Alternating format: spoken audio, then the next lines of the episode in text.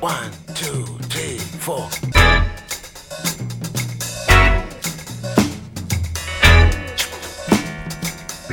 Crazy Afrobeat. Radio Django, le grand direct, 18-19h.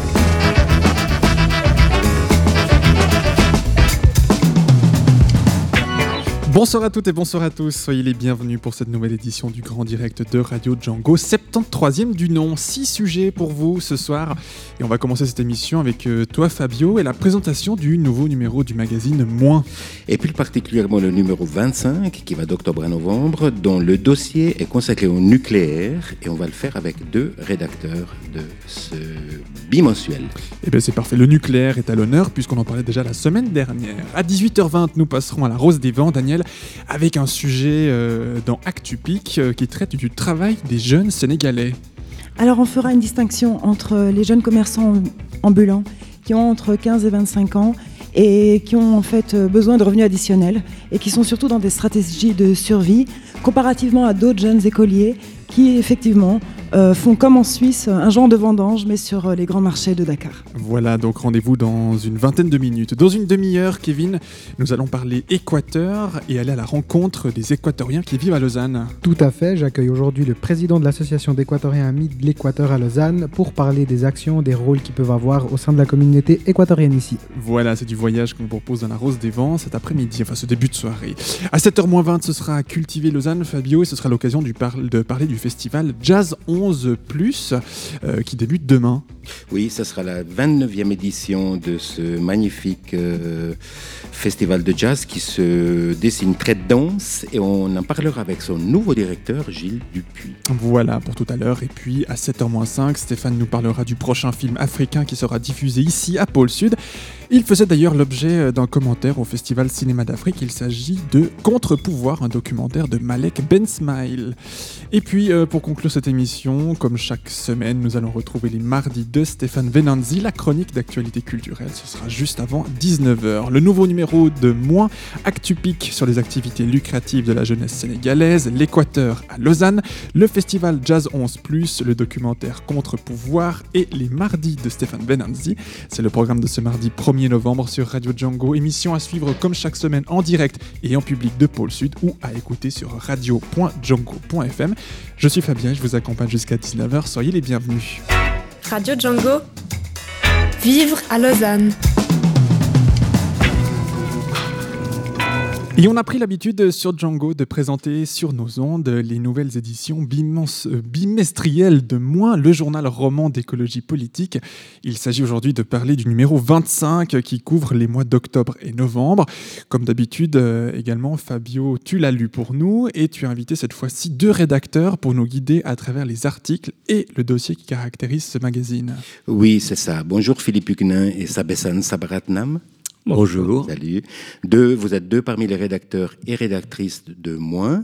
Et c'est avec vous qu'on va feuilleter ce numéro 25 dont le dossier aborde le thème du nucléaire. Et ça tombe bien puisque le peuple suisse va voter le 27 novembre prochain sur l'initiative fédérale pour une sortie programmée du nucléaire.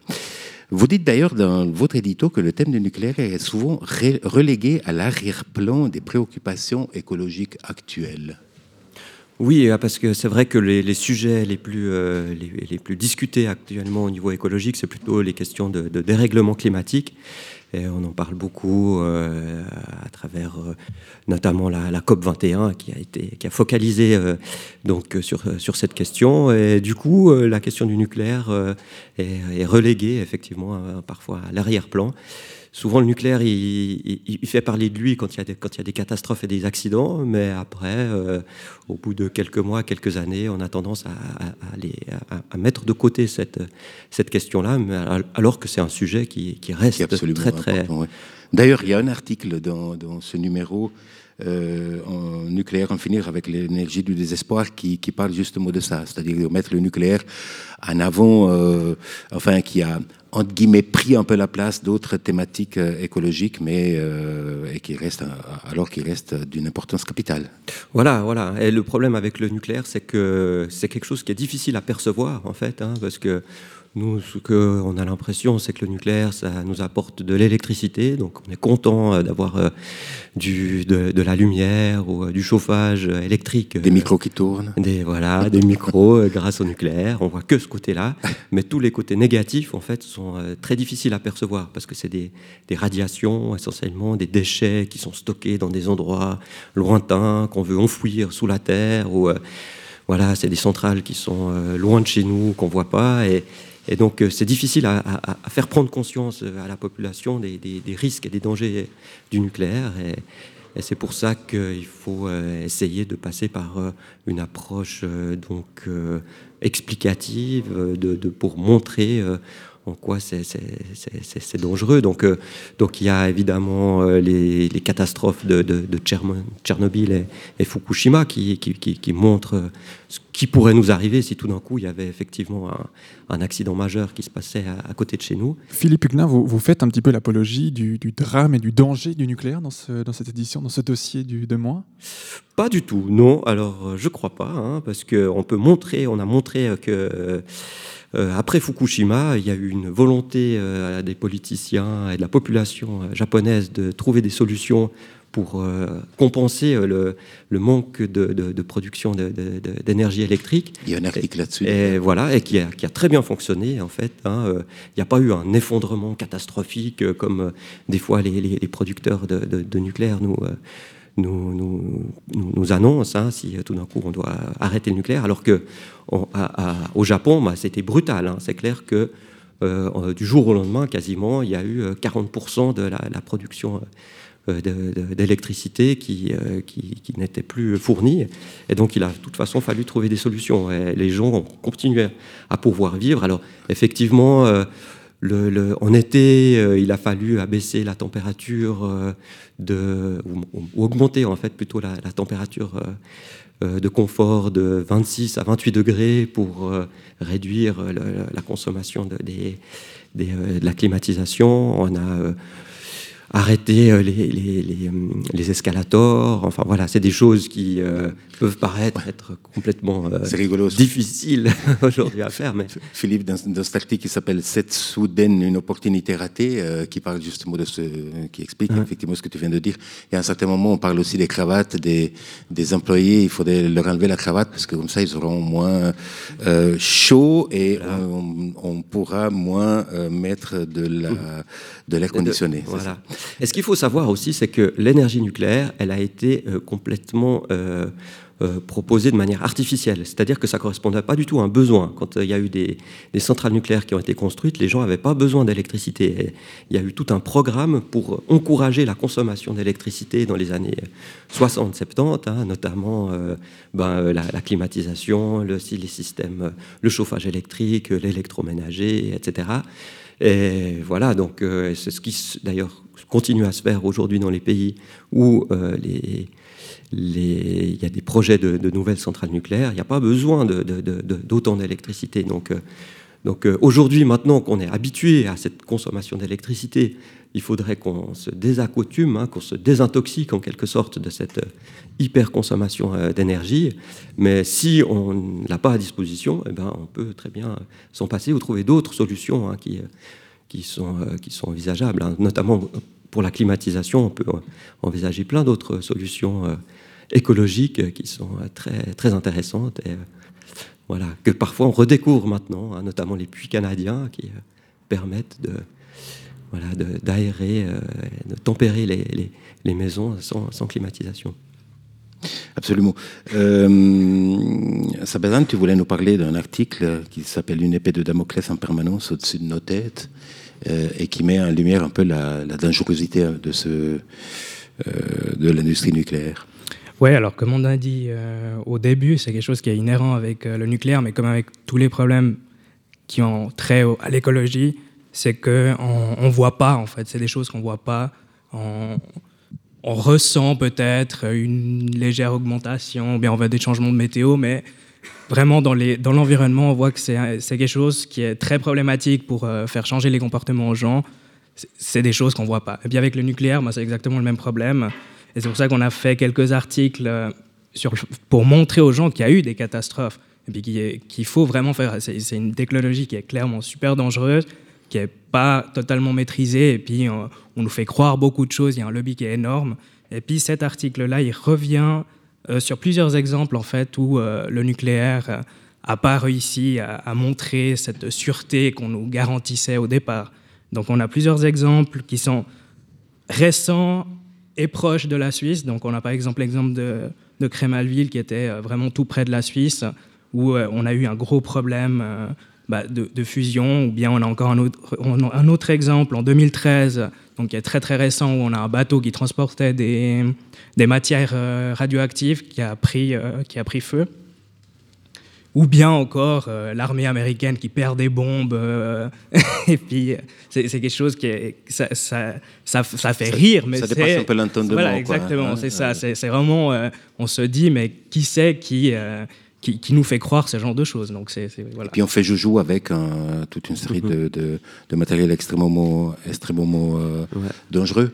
C'est ça, c'est que des fois, on a l'impression que les, les, euh, les, les nucléocrates, comme on les appelle, euh, ont, ont joué de beaucoup- d'énormément de chance, en fait. Il y a eu vraiment des situations où euh, il s'en a fallu de très peu pour euh, arriver à une catastrophe. Et, euh, et donc, euh, et donc euh, voilà, l'exemple, par exemple, de Luçon aussi, c'était un, un, un- un réacteur expérimental qui, euh, euh, suisse pour développer une- la filière suisse qui, euh, qui, euh, Qui a été- tourné pendant trois semaines. qui a tourné Bref, très peu de temps. Trois semaines de trop. hein. et au début, ils voulaient l'installer sous le Polytechnique de, fédéral de, de Zurich, en fait, hein, parce que les physiciens nucléaires étaient vraiment sûrs que ça allait marcher, qu'il n'y avait pas de raison euh, de le mettre dans un endroit éloigné de tout. Donc euh, là, euh, il y a quand même eu, heureusement, euh, des gens, une société civile ou des politiciens qui ont dit, euh, mais peut-être que ça peut être dangereux, donc autant le mettre ailleurs. Mais s'il y avait eu une fusion sous le Polytechnique de, Zurich, certainement que en Suisse, le développement du nucléaire aurait pr- pas pris forcément la même ampleur que qu'on connaît aujourd'hui, en fait. hein. Donc, Bien sûr. Donc voilà, il- il- c'est- des questions euh, qui. euh, Alors oui, tu parles un peu de cette inconscience euh, que, que peuvent avoir certaines personnes à, à proposer des, des techniques aussi euh, dangereuses. Et il y a un article qui parle, qui, qui s'intitule Est-ce que c'est un monde sa- sans nécrotechnologie Voilà, ouais.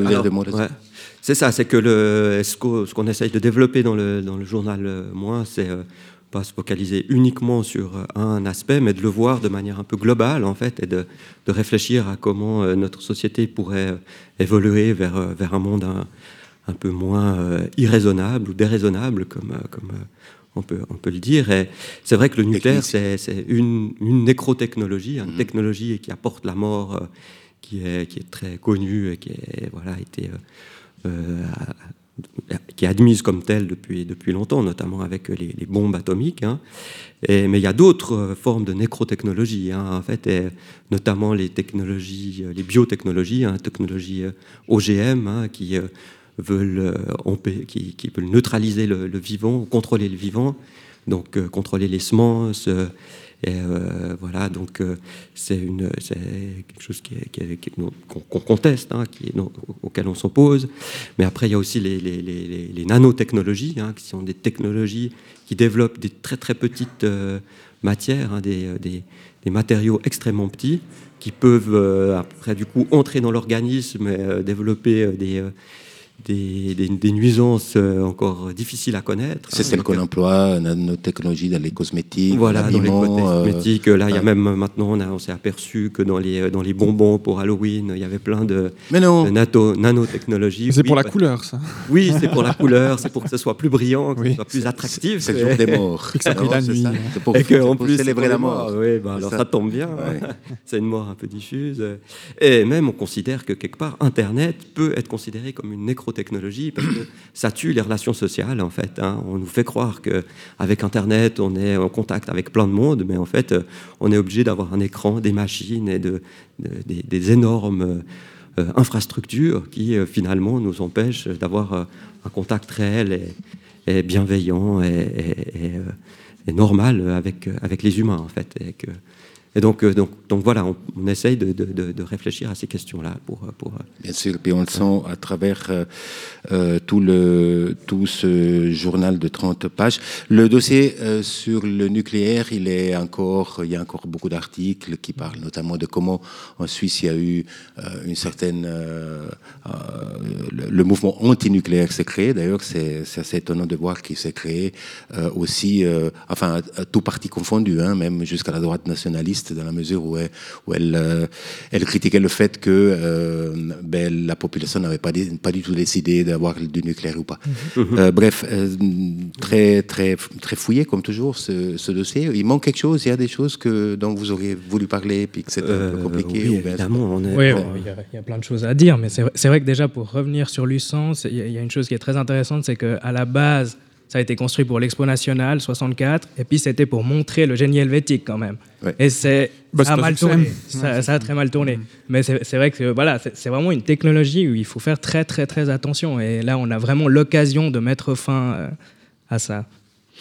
Euh, oui, euh, pour, on sort un petit peu du dossier, enfin complément du dossier nucléaire pour revenir sur un- une double page, euh, la 4 et la 5, euh, dont tu voulais nous parler, Philippe, peut-être, Revenir sur Terre, qui reprenait un peu les, ce que tu disais euh, aussi par rapport au nucléaire et la- l'ambition de, de tout contrôler, de tout vouloir contrôler et de distendre ce lien entre les humains. Oui, oui, c'est un article qui est très intéressant parce qu'il il il prend un petit peu de recul par rapport à notre situation actuelle. Donc, il a une, analyse intéressante qui reprend en fait les, les travaux de- de- des premiers sociologues allemands qui ont étudié euh, l'industrialisation en Allemagne entre 1890 et 1920.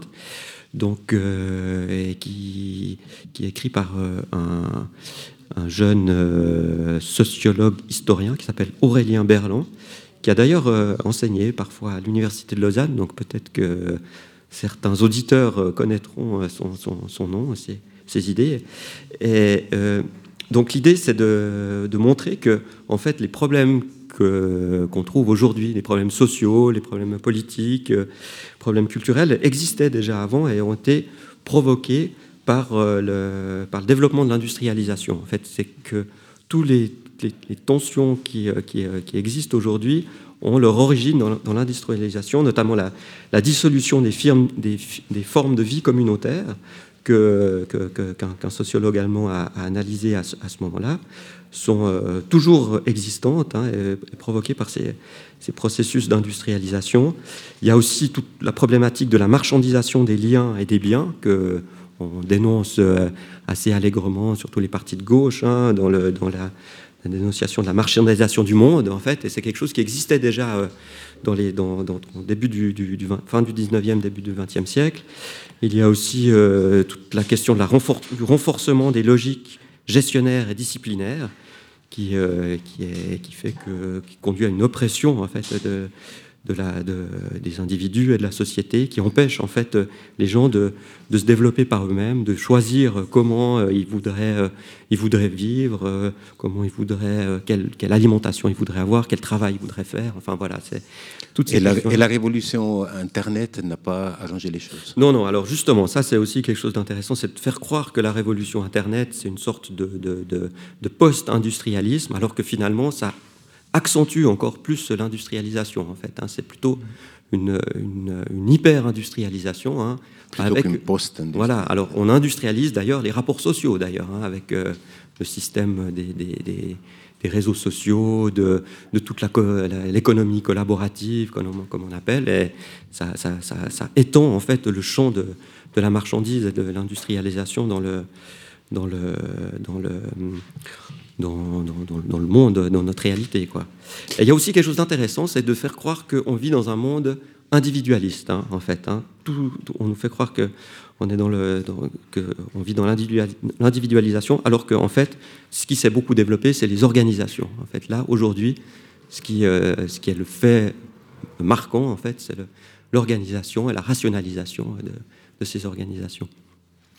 Voilà, donc le numéro de moins, le 25e euh, qui couvre les mois d'octobre et de novembre est sorti. Il est dans les kiosques au prix de 5 francs. Vous pouvez également vous abonner sur acheter-moins.ch pour le recevoir directement à la maison. Et on rappelle d'ailleurs euh, que l'aventure euh, moins est une, se base beaucoup sur les bénévoles et que si vous voulez participer à la prochaine mise sous pli du numéro, ça se fera le 1er décembre à.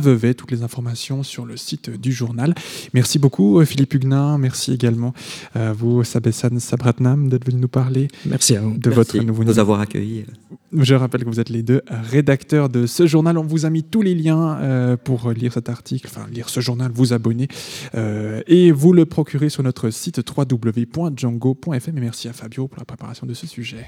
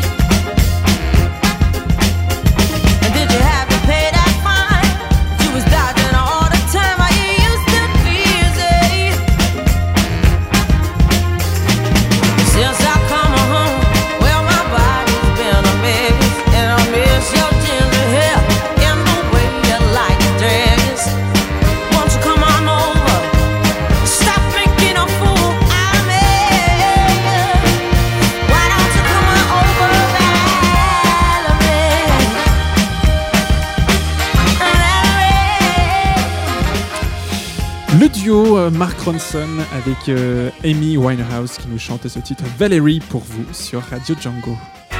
Radio Django, la rose des vents. Ce soir dans la Rose des Vents, Actupic vous invite à découvrir un sujet sur les activités lucratives de la jeunesse sénégalaise. De nombreux jeunes de Dakar euh, s'adonnent au commerce ambulant. Alors Daniel, euh, vous parlez de jeunes déscolarisés, c'est bien ça? En effet, ces marchands ambulants que l'on retrouve euh, dans les parkings, au feu rouge ou dans les embouteillages ne sont euh, juridiquement pas euh, reconnus, sans statut. Il s'agit notamment de jeunes entre 15 et 25 ans en rupture scolaire. Le commerce euh, ambulant est devenu pour cette population une activité professionnelle, bien qu'elle ne soit pas légitimée et reste une stratégie de survie.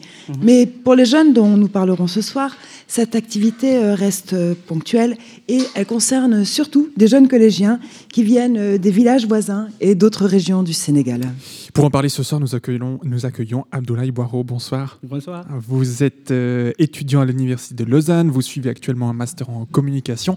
Bien sûr. Alors, en surfant, sur, en surfant pardon, j'y arrive, sur divers sites d'information sénégalais, euh, vous, vous, vous voyez notamment un site euh, intitulé cnenews.com et vous trouvez dessus un article intitulé 9 mois de cours, 3 mois marchands ambulants Mhm. à la découverte de ces jeunes aventuriers. Qu'est-ce qui vous a surpris dans cet article, Abdoulaye? Ouais, je, je commençais d'abord par vous remercier pour, pour, pour l'invitation que vous faites. C'est un honneur de revenir ici, parce que c'est la deuxième fois. Ouais, j'ai choisi cet article parce qu'en fait, euh, le problème des marchands ambulants devient de plus en plus récurrent en fait, au devant de la scène. Pour ne pas dire que c'est un phénomène grandissant dans la capitale sénégalaise, quoi, à savoir Dakar. Mais en quoi ce phénomène est nouveau quand on parle des jeunes collégiens? Nouveau ce phénomène, pas forcément, parce que dans la mesure qu'il a toujours existé, si j'ose dire, au Sénégal, des marchands ambulants, tu vois, ça quand même, ça fait partie de notre culture. Mais euh, ce qui est nouveau, c'est qu'en fait, euh, en fait, c'est de voir que maintenant, c'est un phénomène vraiment grandissant. En plus que ce sont des jeunes collégiens qui s'y, qui, qui s'y attellent. Quoi. Parce que je me souviens au Sénégal, nous, quand on était jeunes, évidemment, euh, toutes les vacances, en fait, on- moi et mes amis, on, on allait chercher du travail, mais juste pour, euh, pour, pour comment gagner de, de l'argent de poche. Quoi. Mais Abdoulaye, qu'est-ce que vous avez fait comme activité en tant que jeune collégien justement au Sénégal? Est-ce que vous avez également dû aller à la Dakar pour travailler? Non, non, j'habite en fait. Moi, j'ai eu la chance euh, d'être né à Dakar et d'avoir grandi à Dakar. Mais en fait, moi et mes amis, quand, quand on était collégiens, en fait, nous, en fait, euh, on faisait des, des travaux de maçonnerie, quoi. Et à votre Ah, avis, c'était plus pour- courant, ouais. C'était plus courant. À votre avis, pourquoi est-ce que le journaliste, en parlant de ces jeunes collégiens, Hum. parle de jeunes aventuriers? Waouh, ouais, c'est intéressant dans la mesure que s'ils disent aventuriers, ce sont, en- ce sont en fait des jeunes qui, qui, quittent, les, qui quittent les villages, les zones rurales pour, pour, pour comment dire, regagner la ville de Dakar pour, pour chercher du travail. Et c'est intéressant de voir ça parce qu'en fait, ceci, euh, si je ne me trompe pas, en fait, soulève une autre problématique. C'est-à-dire que euh, euh, ce phénomène en fait soulève la crise agricole au Sénégal en fait. Car depuis des années, les politiques agricoles de nos gouvernements successifs se sont révélées inadéquates. Très peu d'efforts ont été consentis pour le développement des zones rurales. Encore moins l'élaboration de programmes novateurs en vue d'étudier les questions agricoles et de, et de mesurer les besoins pressants en technologies nouvelles. Ce qui fait qu'effectivement, logiquement, les paysans qui vivent dans des conditions précaires ont tendance à envoyer leurs enfants à, Dakar pour chercher du travail, pour vraiment subvenir aux besoins de- des familles. Mais comment ça se passe au niveau euh, en fait euh, de Dakar? Est-ce que l'État propose quelques programmes pour réinsérer ces jeunes, ne serait-ce que dans le système éducatif? Très intéressant comme question. En tout cas, moi, j'ai quitté Dakar depuis trois ans maintenant, mais en fait, je n'avais pas laissé ça. En fait, s'il y a un système, non, parce que c'est malheureux de voir qu'on a un système éducatif qui fait que tous les étudiants sont obligés d'aller à l'université, alors que pour un pays qui est en sous-développement, si j'ose dire, ou, un pays en voie de développement, on n'a vraiment pas besoin d'avoir plus d'étudiants. Et est-ce que vous pensez que le Sénégal pourrait s'inspirer du modèle suisse en termes d'éducation? Ouais, ouais. Ça, quand même, je, je dirais que c'est pas seulement le Sénégal, mais beaucoup de pays pourront s'inspirer de ce, de ce modèle. Parce que, comme je disais à, à un de mes amis avant-hier, je disais qu'en fait, le système éducatif suisse ne permet pas, en fait, ne permet pas, en fait, aux jeunes d'échapper, en fait. Parce que tous les jeunes, que tu veux étudier ou pas, tu es obligé d'aller à, euh, À l'école. obligatoire. Du coup, si tu finis l'é- l'école obligatoire à l'âge de 16 ans, là, quand même, tu as des, des- des formations, des CFC qui sont là, sur tous les domaines, que ce soit maçonnerie, peinture, tout ça. Mais, en Afrique, particulièrement au Sénégal, on n'a pas ce système-là. Si tu étudies, tu es obligé d'aller à l'université, sinon tu, tu restes chez toi. Abdoulaye, est-ce que vous allez essayer de faire quelque chose pour apporter cette, euh, cette scolarisation, cet esprit qu'on a en Suisse, l'amener dans votre pays? Oui, j'aimerais bien, ouais, une fois, va acquérir une certaine expérience professionnelle, ouais. Ouais. Et ben voilà, merci beaucoup Abdoulaye Boiro de, de- de nous avoir parlé de ce sujet sur la jeunesse euh, au Sénégal. Et on rappelle quand même euh, qu'en en Suisse, nos étudiants font les vendanges au mois de septembre. Et bien au Sénégal, euh, le commerce ambulant est devenu une nouvelle niche pour certains collégiens. Merci beaucoup. Merci à vous aussi. Et merci à Daniel pour cet actu pic. Radio Django, le grand direct, 18-19h. Ce soir, euh, dans la Rose des Vents, on continue. Euh, Nous vous proposons une discussion avec la communauté équatorienne de Lausanne. Il y a quelques années, Lausanne comptait près de 2500 équatoriens. Aujourd'hui, on estime ce chiffre à plus de 6500. Alors, Kevin, explique-nous en quelques mots les raisons qui te motivent euh, à parler de ce sujet aujourd'hui. Merci Fabien. Tout d'abord parce que je suis frappé par la solidarité dont fait preuve la communauté équatorienne. Euh, solidarité que j'ai voulu relever suite à l'arrestation d'un compatriote équatorien. Je suis moi-même équatorien, donc euh, ça me bouleverse d'autant plus. Et énormément de mouvements se sont créés autour de cette arrestation, qui est aussi une chose qui me choque, l'arrestation d'une personne encore aujourd'hui. Alors en, en 2015, Byron Aloka, conseiller communal et euh, un des fondateurs de l'association euh, d'Équatoriens, nous expliquait que la population équatorienne est en Suisse depuis les années 90. En 2016, on voit encore des personnes arrêtées en allant au travail pour des raisons de papier. Euh, comment cela est vécu par la communauté qui est intégrée en Suisse depuis des dizaines d'années? En effet, Fabien, aujourd'hui, on a encore des, des familles avec et sans enfants qui, depuis presque 20 20 ans, travaillent, participent activement à la vie citoyenne et ils n'ont toujours pas un titre de séjour qui leur permet de jouir des droits, mais aussi des, obligations et devoirs de tous les citoyens. De plus, cette personne a été renvoyée euh, en Équateur, mais j'ai avec moi un extrait d'une chronique de la Rose des Vents entre Daniel et Byron qui répond très bien à la question sur les ressentis face à une situation comme celle-ci. Alors, il faut savoir que je pense que comme tous les êtres humains, les Équatoriens, ils n'aiment pas les injustices. C'est-à-dire, je suis un peu, un peu ému, mais euh, à nous les Équatoriens, euh, il faut que nous nous traitent correctement. C'est-à-dire, les injustices, ce n'est pas pour les Équatoriens, en tout cas pour, euh, pour ceux qu'on est, euh, on a émigré. Et puis, donc, on a dit à un moment donné, mais mon bon sens, on travaille ici, on paye des impôts, on cotise, tout comme tous les employés de ces pays, et puis on ne peut pas obtenir un permis de séjour. Pourquoi? Et pourquoi cette discrimination? Alors on a dit, on va se battre, on va faire quelque chose, et c'est comme ça qu'on a commencé à s'organiser. On a créé des associations, une association d'Équatoriens, que le but, quelque part, le but principal, c'était de lutter, pas d'offrir des permis, de lutter pour un permis de séjour. Et puis c'est c'est ainsi qu'on a commencé à travailler ensemble avec les collectifs vaudois de soutien, de soutien aux sans-papiers. Et puis il faut savoir que la base du collectif vaudois de soutien aux sans-papiers, c'était la communauté équatorienne et la communauté latino-américaine en particulier aussi. Un sentiment d'injustice qui ne laisse tout de même pas indifférents les Équatoriens. Alors pour en parler, ce soir nous accueillons Washington Laoka. Bonsoir. Et bonsoir, merci de votre invitation. Vous êtes président de l'association des Équatoriens et ami de l'Équateur à Lausanne. Washington et Aoka, lors de cette arrestation, vous vous êtes mobilisé euh, pour venir en aide euh, sur le plan financier, mais aussi sur le plan personnel vis-à-vis de cette personne arrêtée. Euh, Pourriez-vous nous expliquer un petit peu les rôles que vous avez eus euh, face à cette situation? Bon, d'abord, ce que je dois dire, c'est nous, on était vraiment contents que ce n'est pas nous, l'association en direct, qui a fait ce genre de manifestation, c'était les familles qui ont fait une belle, organisation et puis comme ça, avec le soutien d'une équipe de volleyball qui a vraiment bien marché, puis donc on a récolté des fonds pour essayer de libérer la personne. Nous, notre rôle, c'était qu'ils nous ont contactés, puis nous, on a téléphoné et on a discuté avec la, police et puis après avec le service de la population et finalement avec le juriste, mais malheureusement la décision était déjà prise, on ne pouvait rien faire et puis là il a été expulsé une semaine plus tard. Euh, euh, Washington Laoka, on, voit l'impact que peut avoir votre intervention. À présent, il serait aussi intéressant de relever dans quel autre type de situation est-ce que vous êtes sollicité?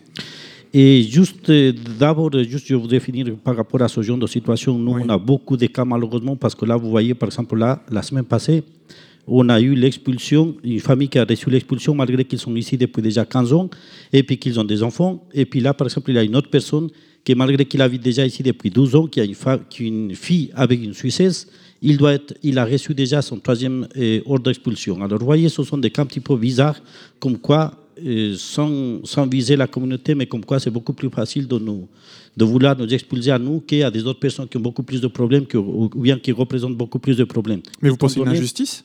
Normalement, on se bat toujours concernant ça. C'est pour ça qu'on a l'association et c'est pour ça que nous, quand même, on fait toujours ce genre de manifestations et puis on, on, on veut toujours devenir plus fort en rassemblant les Équatoriens parce que le but, c'est justement ça, lutter toujours contre les injustices. Bien, donc euh, vous avez parlé d'événements. Pour moi, c'est important de relever hein, cette, euh, cette solidarité. Euh, pas seulement avec des, des événements comme celui-là, mais aussi, par exemple, en avril dernier, l'Équateur a été frappé par un séisme qui est d'une magnitude de 7,8 quand selon celle hein. de Richter. En une semaine, l'association a organisé une manifestation sur la place de la Riponne. Euh, elle a mobilisé plus de, de 10 000 personnes et la récolte s'est quand même élevée à plus de 50 000 francs, ce qui n'est pas rien pour une journée qui, euh, en plus, euh, une journée, je me rappelle, très pluvieuse. Euh, pour moi, c'est important de le souligner. Oui, merci, parce que là, surtout ce qu'il faut souligner, c'est la solidarité de tous les Équatoriens et, de tous les amis de l'Équateur. Ça, c'est pas seulement la, directive de l'association qui c'est en soi le soutien de toutes les personnes. Par contre, nous, ce qu'on a fait, c'est qu'une fois qu'on a récolté le fonds, nous, il fallait absolument, il, fallait absolument là que notre travail, il soit vraiment le plus clair et le plus net possible. Alors là, on a, c'est pour ça que Heureusement, on a réussi à faire beaucoup de projets. On a, euh, on a reçu beaucoup de projets d'aide parce que là, il y avait des personnes, des familles qui étaient vraiment dans la précarité, étant donné que là, ils avaient tout perdu, tout. Alors donc, il y en avait plusieurs cas vraiment spéciaux où il fallait au moins aider avec quelque chose. Alors nous, on est arrivé, on a aidé 500, francs- 500 dollars par famille, parce que chez nous, c'est les dollars. On a aidé, et puis on a aidé environ, environ une centaine de familles, plus des autres personnes avec qui on a, qui, on a aidé de- des aides ponctuelles concernant la nourriture et puis concernant aussi des articles de- des besoins quotidiens. Alors, euh, on- parle de, ce séisme, hein, qui, euh, qui a fait pas mal de, victimes. euh, et on, le sait récemment, Jem Mechette, vérificateur des comptes de l'association, ainsi que Oscar Tossato, un directeur des sports et de la cohésion sociale en, ville de Lausanne. Les deux sont, rentrés d'Équateur. hein. ils ont fait un séjour là-bas qui leur a servi à boucler cet immense travail que vous avez fait pour les victimes de ce séisme. Quel est le bilan de cette action? Et bon, juste là, une petite, juste un petit détail. On était, ils étaient trois personnes. C'était Byron Aloca, c'était Jaime Mouchette, puis c'était Oscar Tosato. Heureusement, par hasard de la vie, on a réussi à amener Oscar Tosato. Et puis, dans ce sens-là, il nous a beaucoup aidé à vérifier que nous, on fait un travail vraiment sérieux, que nous, on fait, on rentre les choses. Nous, on a été mandaté par toute la- la- l'Assemblée de Todos Somos Ecuador qu'on avait formé, puis que nous, on a vraiment rendu. Et d'ailleurs, ce n'est pas, c'est pas tout ce qu'on a rendu, parce que demain, ça sera le dernier projet qu'on va rendre. Et demain, il y aura environ une quinzaine de projets avec des familles qui, qui attendent désespérément de pouvoir aider. Par exemple, là, nous, on a des personnes qui doivent vendre des choses dans la rue, des choses à manger, parce que chez nous, on doit, on doit gagner la vie comme ça. Et puis, heureusement, là, nous, on a réussi à soutenir ce genre de personnes qui attendent désespérément ce genre de fonds, et puis que demain, on va débloquer les tout derniers, malheureusement. Uh-huh. Euh, Qu'est-ce que vous avez comme, comme exemple à nous donner pour qu'on puisse bien réaliser ce que vous faites comme action sur place? Oui, alors par exemple là, euh, juste, pour, euh, juste pour se rappeler, par exemple, par rapport à demain, il y a des personnes, par exemple une dame qui était très âgée, qui vendait des choses au marché, puis qu'elle a tout perdu. Comme elle a tout perdu, elle n'a plus rien, du plus rien du tout. Alors donc nous, on va lui aider afin qu'elle puisse acheter des choses, de la marchandise, qu'elle puisse préparer, puis qu'elle puisse commencer à vendre. Vous voyez des personnes âgées qui là-bas, chez nous en Équateur, par exemple, et puis je pense que même ici, il ne peut pas du tout avoir un crédit, il ne peut pas du tout avoir des personnes ou bien des familles qui puissent lui aider. Le gouvernement, il ne peut pas du tout lui aider directement à cette personne, à cette dame-là. Elle est entre guillemets une personne oubliée dans la société. Puis donc, notre travail, c'est un un tout petit peu d'aider ce genre de personnes. Mais malheureusement, on ne peut pas aider tout le monde, mais au moins une centaine de personnes, on a réussi à aider. Mais ce n'est pas, je répète, ce n'est pas seulement le président ou bien l'association, c'est toute la communauté parce que l'argent a été récolté par toute la communauté. Ça, c'est la fierté que nous, on a, que tout le monde a apporté son grain. En effet, Fabien, j'étais moi-même dans cet événement et je me rappelle que l'appel avait été euh, nous avons besoin de bière, nous avons besoin de nourriture, nous avons besoin de choses pour vendre, pour récolter de l'argent. Et j'ai vu moi-même euh, plein de personnes amener euh, une famille qui a amené euh, 10 plats typiques, une famille qui a amené trois, bières, trois caisses de, de coca, une famille qui a amené. Enfin, tout le monde s'est mobilisé et ça, c'était très beau à voir parce que la place de la Riponne était pleine de personnes, pleine de personnes en kawaii qui apportaient ce qu'ils avaient préparé entre amis. Et donc, ça, c'est quelque chose que j'ai personnellement rarement vu jusqu'à maintenant. Ensuite, euh, c'est des événements de crise. hein, la personne qui, a, qui est arrêtée, la personne qui est, euh, qui est tout d'un coup euh, renvoyée dans son pays. Le séisme, c'est un événement d'urgence. Au-delà de ces événements où vous êtes appelé un peu en, en dernier recours ou bien en, en- en situation de crise à intervenir, quels autres projets développe l'association? Parce qu'on se rappelle, elle a quand même presque 20 ans, cette association. Donc, à mon avis, elle ne fait pas que de l'aide humanitaire. Elle fait aussi des autres choses. Et puis, euh, qu'est-ce que vous pouvez nous dire que vous faites pour soutenir les compatriotes qui n'ont pas forcément des besoins euh, financiers ici? Alors expliquez-nous, Washington Alauka. Voilà. Alors, juste, euh, David, euh, en principe, nous, on a repris l'association, on a changé de statut parce que le but, c'était d'adapter un petit peu ce genre de statut. Mais par contre, on se retrouve toujours à aider avec des personnes qui sont ici sans papier. Malheureusement, il y en a toujours, malgré que là, le pourcentage a diminué, mais quand même, il y en a toujours pas mal de personnes qui sont toujours dans l'ombre de la société. Et de plus de ça, nous, surtout avec un travail qui est très grand, par exemple, concernant des personnes, et quand il y a une personne qui, qui meurt ici, donc il faut euh, rapatrier le corps, à ce moment-là, il faut quand même un tout petit peu un coup de main de, la, de notre communauté afin qu'on puisse euh, ramener son corps là-bas, ou bien même ici, au moins, donner de la solidarité. De plus de ça, nous, on a beaucoup de personnes malades, on ne peut pas aider à tout le monde, mais quand il y a des cas qui sont très, très graves, on essaye quand même d'aider, pas seulement financièrement, surtout dans la façon de, de, pouvoir faire des, papiers, de pouvoir demander à l'assurance, de pouvoir et voir la, partie juridique et puis de pouvoir faire des lettres, par exemple. Donc ça, on est toujours ouvert, on est toujours. De plus, là, il y en a beaucoup de, des associations de chez nous qui essayent de chercher des fonds afin que, de travailler, puis nous, on travaille ensemble.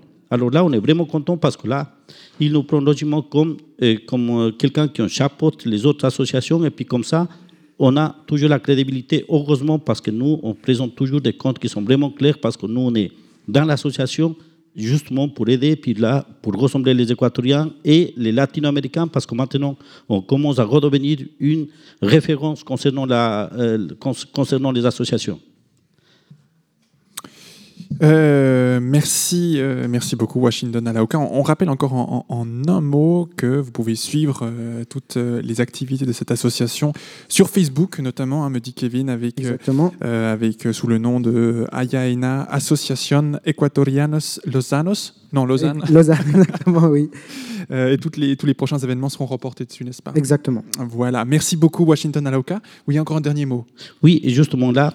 Et aussi, nous, on essaye de travailler directement déjà maintenant avec la ville. Oui. Malheureusement, malgré que jusqu'à maintenant, on n'a jamais, jamais reçu même pas un franc de l'aide de la ville directement. Et puis donc, c'est pour ça qu'on a commencé à travailler avec le Bureau lausannois des immigrés pour voir s'ils peuvent nous débloquer de temps en temps quelques fonds. Alors donc ça aussi, par exemple, c'est quelque chose à relever parce que le travail que nous on a fait, c'est un travail seulement avec l'aide de nos compatriotes et puis des amis de l'Équateur. Alors ça, c'est quelque chose qui est impressionnant. Comme je vous répète ici, nous, on essaye maintenant de demander des fonds que je, je pense que ça va venir parce que maintenant, nous, on a réussi quand même à parler avec la, directrice du Bureau lausannois des immigrés. Et puis maintenant, on a deux personnes qui sont là pour donner des informations concernant la formation et concernant le travail. Et ça, c'est quand même un pas très important de l'association parce qu'on commence à avoir quand même quelque chose et, et des personnes qui puissent nous aider et puis qui puissent être financées par la ville. Merci beaucoup. Merci à vous et puis on espère que votre appel sera entendu. Pour se quitter euh, et en attendant le prochain rendez-vous qui sera le 17 décembre au Casino de Montbenon, euh, trois artistes euh, qui, venant du pays qui seront invités, nous vous proposons justement de terminer cet entretien avec un titre euh, de la célèbre artiste équatorienne Juanita Burbano qui est invitée ce soir-là, titre qui illustre l'ambiance qu'il y aura le 17 lors de la soirée. Merci beaucoup. Merci. Merci. Merci. No me deja tu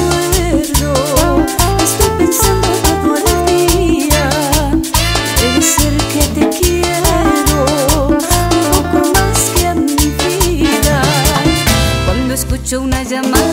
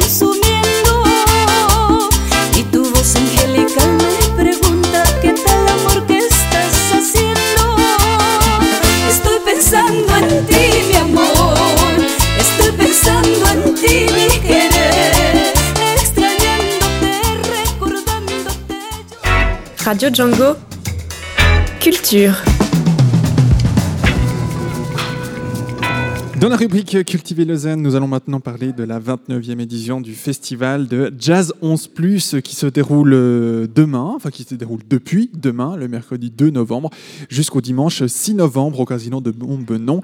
Et on a, euh, Fabio, le plaisir de recevoir ce soir son directeur. Bonjour Gilles Dupuis. Bonjour, bonsoir. bonsoir. C'est ta première édition en tant que directeur du festival. En effet, après 23 ans à sa tête, Serge et Francine Vinch ont décidé de transmettre le flambeau après l'édition euh, dernière de 2015. Tu as été pour ta part pendant plusieurs années responsable de la programmation de l'Espace Jazz, la deuxième salle du festival, et tu es par ailleurs aussi le programmateur de la Spirale, cette magnifique salle dans la vieille ville de Fribourg, qui pendant ses 25 ans d'histoire est devenue un des clubs de jazz les plus appréciés et reconnus de Suisse. Tu me vois de temps en temps d'ailleurs là-bas. Oui, oui. On saura tout. Le Festival 11 Plus existe depuis bientôt 30 ans donc. Il a une histoire, sa propre culture son propre style dans la programmation par exemple. Est-ce que lorsqu'on arrive à sa direction, comme toi cette année, on hérite de ces dynamiques? Oui, alors euh, fo- forcément, hein, je pense à, avec presque 30 ans d'histoire, euh, moi je me sens euh, de m'inscrire dans une, dans une continuité en fait de, de ce qui a été fait, par, simplement par respect. Puis aussi, s'il a duré aussi longtemps, c'est peut-être pas pour rien, quoi. C'est aussi parce que il a trouvé sa place entre les différents autres festivals qui se passent de, de jazz qui se passent en Romandie et en Suisse. Et je pense que c'est justement sa personnalité qui fait qu'il a trouvé ce- cette, cette place-là. et, et sur quoi elle se fonde justement euh, Sur quoi se fonde le succès de, du festival? Alors, euh, je pense que c'est le succès, c'est je pense la qualité de la, la musique. hein. je pense euh, la qualité des musiciens, euh, les, les des groupes qui sont des quand ils viennent, qui sont des événements, qui viennent pas forcément partout ailleurs. Et puis, euh, je pense que je pense que c'est ça. Et on retrouve d'ailleurs, euh, un peu comme toujours, des, les grands noms du jazz, on, on les citera tout à l'heure, et aussi euh, accompagné par toute la nouvelle génération, les nouvelles tendances. Ouais. Euh, donc c'est ça aussi peut-être qui fait la, la, la force d'un d'un festival comme celui-là. Oui, tout à fait. Alors c'est vrai que la- cette année, la programmation par exemple, de la salle Paderewski, on a dans, dans les, les leaders sont vraiment des, des, grands noms du jazz euh, qui s'inscrivent dans l'histoire du jazz depuis de nombreuses années. Et euh, là, ils sont souvent accompagnés par euh, des très jeunes musiciens qui représentent cette nouvelle génération, qui font évoluer le jazz et qui poussent en fait ces leaders par, derrière et qui, arrivent à en faire ressortir le meilleur d'eux-mêmes. Ou alors ces grands noms, euh, tous les quatre soirées, enfin les cinq, mais euh, euh, jusqu'à samedi en tout cas, euh, sont précédés par des groupes suisses. C'est c'est un, le- le- c'est un pari que tu viens de lancer comme ça, ou bien c'était tout le temps comme ça? Al- Alors non, c'est- c'est- c'était, ça fait de nombreuses années que c'est- c'est comme ça. Il faut, faut savoir que le Jazz 11 Plus Festival, c'est comme une émanation de l'association 11 Plus, qui est une association de musiciens de jazz euh, romans. Euh, ça fait vraiment partie de- d'une des missions du festival de, de représenter la scène suisse. Euh, surtout qu'elle a une qualité vraiment incroyable et que moi vraiment mon idée c'est c'est- c'est de présenter les premières parties euh, suisses mais qui qui sont presque le même niveau que que les secondes parties. Alors, ben voilà, on se lance. Mercredi 2 novembre, c'est demain. Euh, ça part en fanfare, avec, enfin fanfare, avec un trio plutôt, avec Florian Favre. Oui, Qui euh, Florian Favre, c'est un pianiste fribourgeois. Euh, c'est le pianiste qui monte euh, ma- maintenant en Suisse. Il est très très doué. Il est accompagné par Manu Hagman et Arthur Natek, un batteur, euh, excellent batteur que vous avez peut-être entendu côté d'Eric Truffat ou de Tigran Amassian. Pour moi, c'est vraiment des super pianistes suisses aujourd'hui qui il a en même temps la, la tradition du, du rythme et de la mélodie. euh, je trouve ça assez fort. Oui. Et puis, bien sûr, ben, le grand nom, c'est Gary Peacock Trio qui va, qui va suivre. Euh, toujours un grand plaisir et une émotion de- d'accueillir des, des aussi grands noms. euh. C'est clair, euh, Gary Picon, une, vraiment une légende du jazz qui a, qui a joué avec Bill Evans, avec euh, Keith Jarrett, avec Pobley, un, vraiment un maître dans, dans l'art du trio. Et demain, on l'écoutera avec Marc Copland et Joe Barron à la batterie. Et euh, on en écoute un petit, un petit morceau? Ah, C'est parti.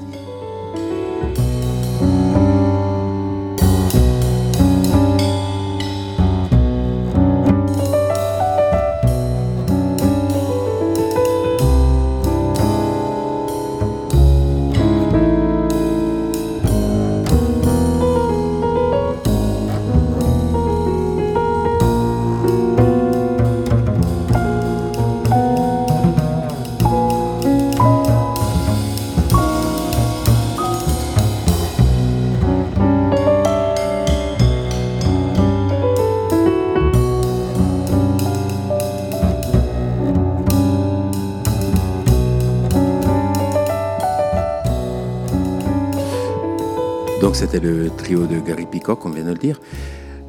Jeudi, le groupe euh, qui, euh, qui illumine euh, de ses notes la salle Paderewski, José Meyer-Greger.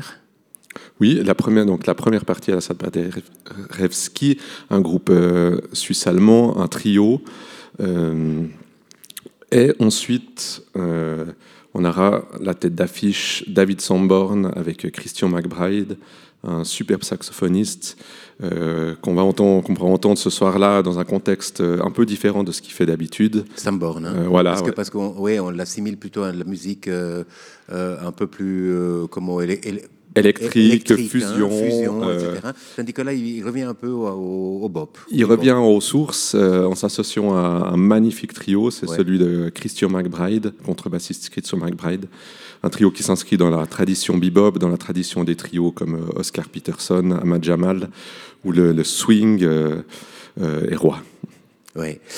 Bon, on passe à vendredi. Julien, Ju- Julien Sartorius solo. Tu as le fait, tu es batteur toi-même. Tu, Oui, Tu joues dans une dans un groupe qui s'appelle Professeur Oise. Oui. Et donc tu as fait une belle part à, à la batterie dans, dans ce festival. C'est vrai que moi j'a- j'adore, j'adore le rythme. Euh, j'aime, j'aime la pulsation, le groove, la trance. Euh, j'aime entendre ça chez, chez les musiciens dans les groupes. Euh, c'est vrai que cette année, il y a, j'aime bien quand il y a, qu'il y a des, des bons batteurs. Et, pour- et pour moi, c'est vrai que quand il y a un bon batteur, le, le groupe so- sonne bien. Ouais, la musique vue depuis la batterie. Alors, euh, Julien Sartorius, est-ce qu'on peut le présenter encore Il est magnifique, ce, ce, ce Ouais, vraiment un batteur. euh, Lui, c'est presque un peu au-delà de la batterie. C'est pour moi, c'est un- un, un, un conteur d'histoire. Enfin, c'est vraiment quelqu'un. Il raconte euh, des histoires. On, on oublie que c'est de la batterie. On est euh, on est capté vraiment du, du début à la fin. Il a, il a un sens de la dramaturgie qui est assez fort. Ouais, et donc il va euh, jouer pendant un moment tout seul. Voilà, ouais. Mais il a vraiment plein de sons différents. Et, en fait, chaque morceau est une surprise. On se dit, mais où il a été inventé ce- cette façon de faire sonner? Il, y a, il a par exemple un tuyau qui va dans, dans son tome. Et il, sou- il souffle dans le tuyau et ça change le- la hauteur du tome pendant qu'il joue. Par rapport à la densité de, de, De l'air. ouais, dans- dans le- exactement. ouais, ok. Donc ça, il- comme ça, il fait des notes comme ça et ça donne un truc euh, complètement organique et surprenant. On se réjouit vendredi 4 novembre. Et après, ben, un autre grand nom, Devoland, le grand bassiste avec Chris Potter, Lionel Loueke et Eric Hagland. Voilà, un all-star, euh, son leader, vraiment quatre personnalités absolument incroyables qui viennent, euh, qui amènent leur, euh, leur univers. En fait, Lionel Loueke, il amène cette touche africaine avec sa Guitariste, hein guitariste, voilà, avec une façon très percussive de, de jouer la guitare. Eric Harland, il, il amène la tradition du jazz, mais avec euh, les influences du, hip-hop. Euh, Dave euh, il, lit tout ça avec, euh, avec son expérience. Et Chris Potter, et il survole ce tapis idéal. Samedi, on, passe, euh, on les passe un peu en revue très rapidement. Euh, la, la partie suisse, elle est orientale. C'est pas la Suisse euh, alémanique, mais euh, euh, il y aura des musiciens qui évoluent en Suisse et qui font de la musique orientale. Voilà, tout à fait. C'est deux, deux frères qui sont tunisiens, mais qui vivent à, la, à, à Lausanne de- depuis longtemps. Donc Amin Amin Hamza, un joueur de oud et un joueur de kanoun. Euh, ils viennent avec leur groupe The Band Beyond Borders, où il y a Valentin Connu au saxophone, Bejubat au violon et un percussionniste absolument incroyable, percussionniste indien, Prabhu Edouard. Magnifique. Euh, ça va continuer avec des sons orientaux, avec euh, Dafer Youssef, quartet. Exactement, oudiste aussi tunisien. Oudiste, tunisien, Euh, oui. Quelqu'un qu'on a pu souvent voir euh, voilà, à- au Jazz 11 Plus Festival. Mais cette fois, il vient accompagné d'un trio de New-Yorkais, vraiment la nouvelle génération du jazz new-yorkais. Il y a euh, Aaron Parks, Ben Williams et Justin Faulkner. Oui, on a un extrait qu'on écoute tout de suite.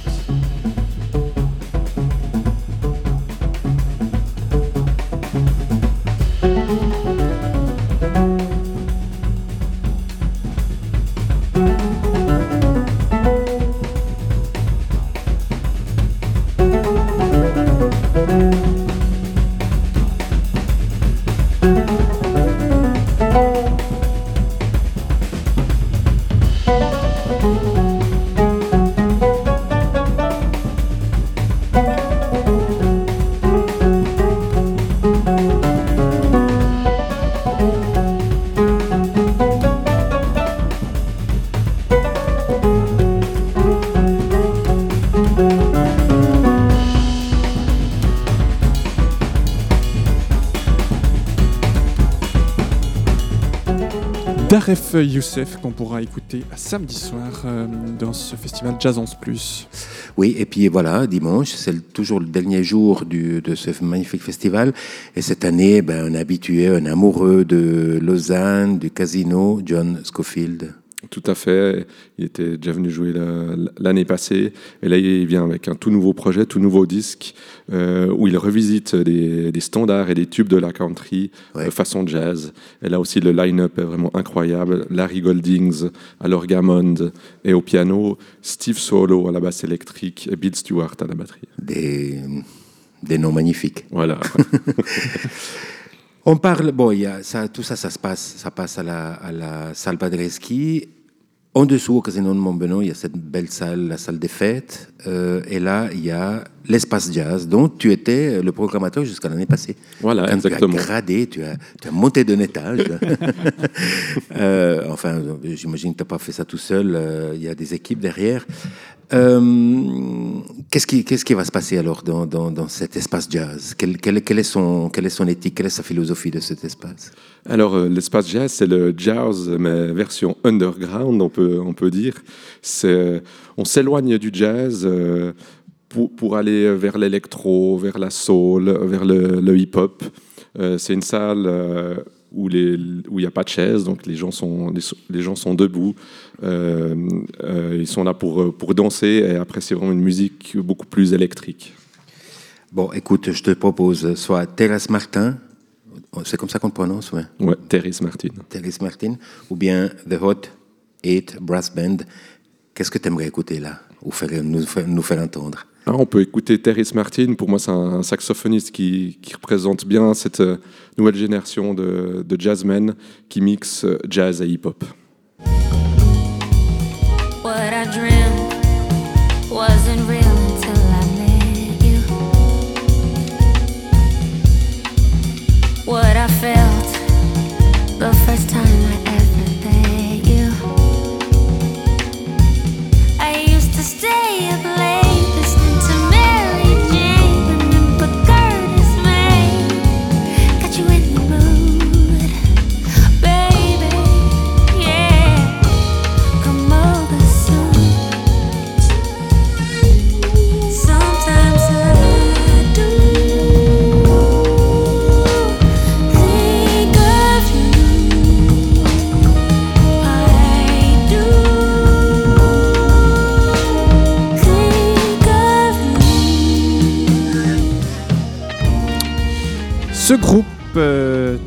Martin, qui sera écouté jeudi à l'Espace Jazz. On passe, Fabio, euh, en quelques mots à la programmation de la Dacha.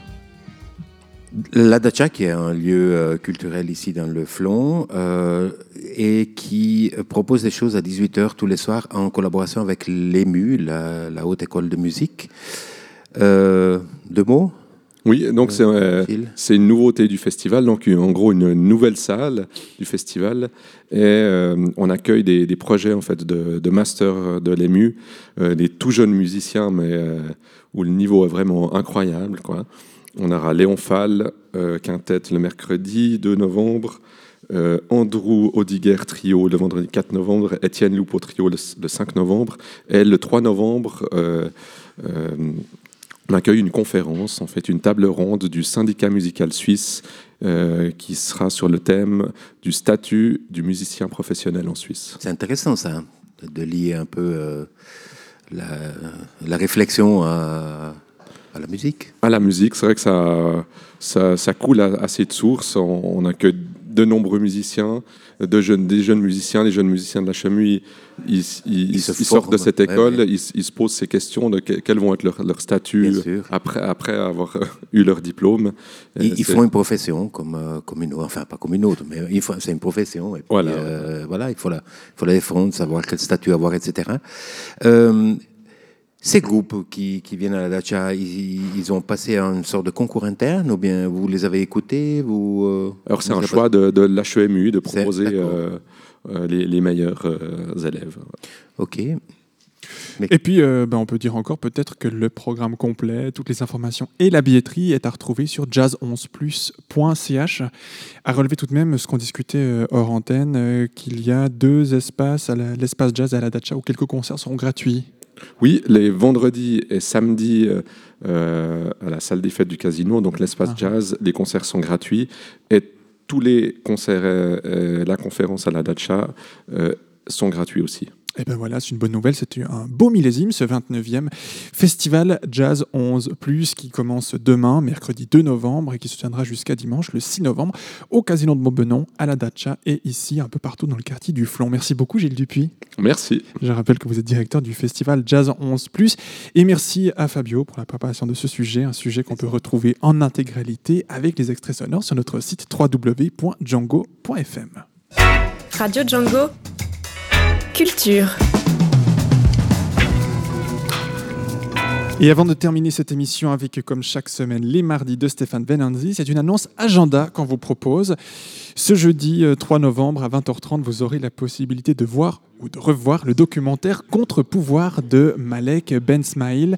Euh, ce sera dans le cadre des projections mensuelles organisées en association avec le Centre socioculturel Pôle Sud et le Cinéma d'Afrique. Contre-pouvoir est une plongée dans le quotidien du journal El Watan, un film d'une belle exigence, tant cinématographiquement qu'ethniquement. C'est ce qui a légèrement plu à notre chroniqueur Stéphane, euh, comme vous allez l'entendre lors de ce sujet enregistré dans le cadre du Festival Cinéma d'Afrique. C'était en août dernier. Contre-pouvoir, comme documentaire, s'inscrit dans la lignée des œuvres de Frédéric Wiseman. Rien à voir donc avec l'infâme monoforme télévisuel, reportage débile et mensonger dont la nature même abrutit le spectateur. Ici, il n'y a pas de règles préétablies. Les plans ne sont ni courts ni longs, mais durent le temps qui leur est nécessaire pour pouvoir exprimer correctement ce qu'ils ont à dire. Abdelaziz Bouteflika n'arrive plus à se déplacer seul, affaibli par un AVC. Enfin, il est la président de la République par un maire. Vois, c'est- un carnaval. C'est irréaliste qu'on vit avec cette campagne. C'est inimaginable. Allez, on se met au boulot quand même. Hein Quant au montage, il n'est jamais basé sur la rupture, l'effet choc et toc.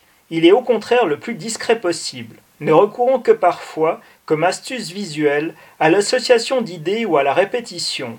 Résultat, les repères temporels convenus s'estompent, et même si le film suit en continu la campagne menée contre la réélection du président impotent, il épouse surtout le quotidien, sans cesse répété, des membres de la rédaction d'El Watan, témoignant ainsi moins d'un but à atteindre que d'un chemin à parcourir. Contre-pouvoir, un documentaire de Malek Ben Smail à découvrir en projection ce jeudi à 20h30 dans les locaux de Pôle Sud. Radio Django à écouter sur radio.django.fr. Ça y est, cette fois-ci on y est. On conclut cette émission avec les mardis de Stéphane Velanzi. Et ce mardi, c'est un écrivain et dramaturge suédois qui était aussi peintre et photographe, August Strindberg, qui est à l'honneur. Comme l'atteste une exposition au musée des Beaux-Arts, la production picturale d'August Strindberg est manifestement moins vaste que sa production littéraire. Elle ne manque pas pour autant de force et de qualité, comme en atteste la superbe exposition qui se tient depuis le 14 octobre et ce jusqu'au 22 janvier 2017 au musée cantonal des Beaux-Arts, c'est à Lausanne. Les mardis de Stéphane Venanzi. Vous, je ne sais pas, mais moi, dès qu'on me parle de la Suède, comme Georges, je me braque. Et immédiatement, m'assaillent des images apocalyptiques de meubles moches et de mauvaise qualité, ou de dindonneaux fluo se dandinant sur une horrible musique pop tellement sucrée qu'elle pourrait achever un diabétique en moins de 3 minutes. Heureusement, pour contrebalancer ça, la raison me rappelle Ingmar Bergman, les premiers loops porno de Lasse Brown et August Strindberg. De l'auteur de Vers la joie ou d'un été avec Monica, je ne vous dirai rien, si ce n'est qu'il existe assez de DVD pour se replonger dans sa monumentale œuvre. Des seconds, en revanche, je rappellerai aux absents, qui ont bien évidemment eu tort de ne pas être là, je rappellerai qu'on a eu le bonheur, grâce à Michel Froidevaux notamment, de pouvoir en mater quelques-uns très efficaces il y a deux semaines au Bellevaux, dans le cadre de la 15e édition du LUF.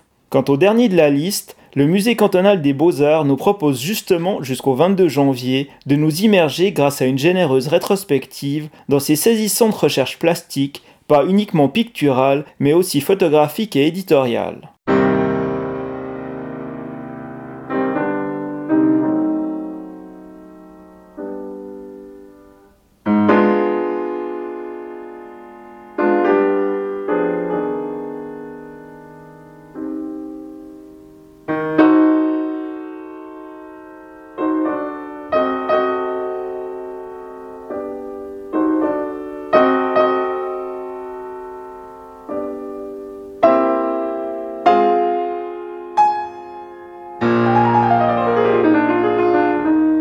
De Strindberg, cependant, j'avoue tout de suite et sans la moindre honte, goûter assez peu les œuvres telles Salicaire, représentant une fleur solitaire en bord de rivage, allégorie appuyée de Calimero adolescent. De même d'ailleurs que la plupart des pièces composant sa série intitulée La Vague, où il réimpose, allez savoir pour quelle raison, une aussi nette qu'inutile démarcation entre les éléments représentés. Pour le reste, par contre, qu'il s'agisse de ces marines hyper expressives, entremêlement de flots tumultueux et de nuages gorgés de pluie, à la facture âpre et puissante, ou de ses recherches en matière d'astrophotographie, exacerbation jusqu'aux ultimes limites du principe du sténopé, l'intense fascination qu'exercent toujours ses travaux les plus réussis relève pour moi carrément de l'expérience métaphysique. Histoire de tempérer ce bel enthousiasme, je me permettrai toutefois d'adresser un reproche à l'institution lausannoise. Ne pas avoir saisi l'occasion offerte par cette substantielle exposition pour diffuser en marge Le Libre Penseur, le film de Peter Watkins consacré à August Strindberg. Peut-être n'est-il toutefois pas encore trop tard pour l'ajouter au programme.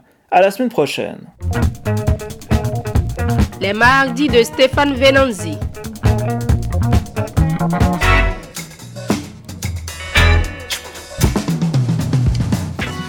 Six sujets, au sommaire de ce grand direct, le, nouveau numéro de Moins Actupic sur les activités lucratives de la jeunesse sénégalaise, l'Équateur à Lausanne, le festival Jazz 11+, le documentaire Contre-pouvoir de Malek Bensmail et les mardis de Stéphane Benanzi.